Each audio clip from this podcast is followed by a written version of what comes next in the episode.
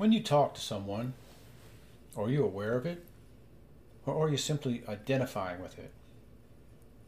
When you got angry with someone, were you aware that you were angry, or were you simply identifying with your anger? Later, when you had the time, did you study your experience and attempt to understand it? Where did it come from? What brought it on? The only way to awareness is to change what you understand. What you don't understand and are not aware of, you repress. You don't change. But when you understand it, it changes. If you are gifted with divine grace and suddenly you understand who I is, you'll never be the same again. Nothing will ever be able to touch you again, and no one will ever be able to hurt you. You will fear no one, and you will fear nothing.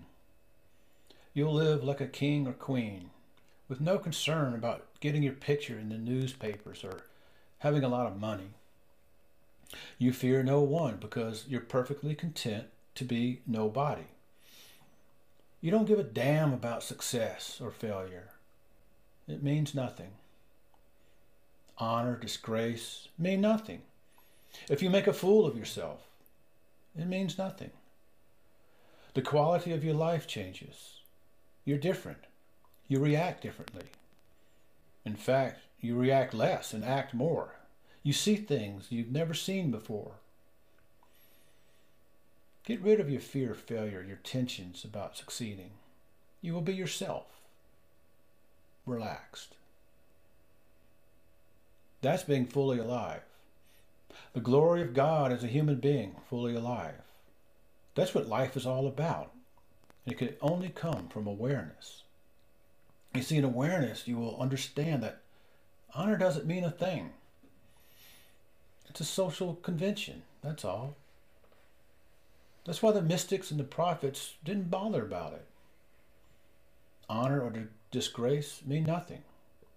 Success or failure mean nothing. The three most difficult things for a human being are not physical feats or intellectual achievements. They are first, returning love for hate. Second, including the excluded. And third, admitting that you're wrong. But these are the easiest things in the world if you haven't identified with the me. You can say things like, I'm wrong. If you knew me better, you'd see I'm wrong a lot. I haven't identified with these aspects of me. You can't hurt me. Initially, the old conditioning will kick in and you'll be depressed and anxious. You'll grieve, cry, and so on. Before enlightenment, I used to be depressed. After enlightenment, I continue to be depressed. But there's a difference. I don't identify with it anymore. Do you know what a big difference that is? You step outside of yourself and look at that depression and don't identify with it. You don't do a thing to make it go away. You are perfectly willing to go on with your life while it passes through you and disappears. It's a paradox. Let it come in, because the more you fight it, the more power you give it. You're willing to observe it as it passes by. You can be happy in your anxiety. You can be happy in your depression. But you can't have the wrong notion of happiness. Did you think happiness was excitement or thrills? That's what causes the depression in the first place. Didn't anyone tell you that? You're thrilled, all right, but you're just preparing the way for your next depression. You're thrilled, but you pick up the anxiety behind that. How can I make it last? That's not happiness. That's addiction. So don't look down your nose at alcoholics and drug addicts. Maybe you're just as addicted as they are. Once you get this new way of being, you'll understand that what it means to be alone with nowhere to rest your head, to leave everyone free and be free yourself, to be special to no one and love everyone. Because love shines on good, bad alike. It makes rain fall on saints and sinners. We've been blinded by what culture calls love. That's not love. That's desire and control and possessiveness. It's manipulation and fear and anxiety, not love. Happiness isn't good looks and money, but we've convinced ourselves that happiness depends on other things, both within us and outside of us. There's only one reason why you're not experiencing bliss at this present moment, and it's because you're thinking or focusing on what you don't have. Right now, you have everything you need to be in total joy and happiness and bliss. There's only one evil in the world, and that's fear. There's only one good in the world, love. It's sometimes called by other names. It's sometimes called happiness or freedom or peace or joy or God or whatever. But the label doesn't matter. And there's not a single evil in the world that you cannot trace to fear. Ignorance caused by fear. That's where all the evil comes from.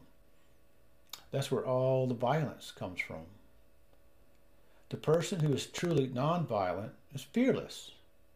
It's only when you're afraid that you become angry. Think of the last time you were angry and search for the fear behind it. What were you afraid of losing? What were you afraid would be taken from you?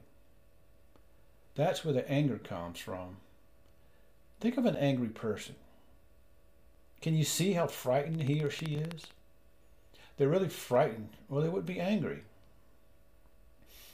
Ultimately, there are only two things, love and fear. If you observe when there's something happening to you, to see it as if it were happening to someone else, with no commitment, no judgment, no attitude, no interference, no attempt to change, only to understand, you'll begin to realize that increasingly you are disidentifying from me. If someone else has cancer and I don't know that person, I'm not that affected. If I had love and sensitivity, maybe I'd help, but I'm not emotionally affected. If you have a big test coming up, I'm not at all affected. I can be quite philosophical about it and say, well, the more you worry about it, the worse it'll get. So why don't you just take a break, get some rest. But then when it's my turn to have this big test or examination, well, it's totally something different.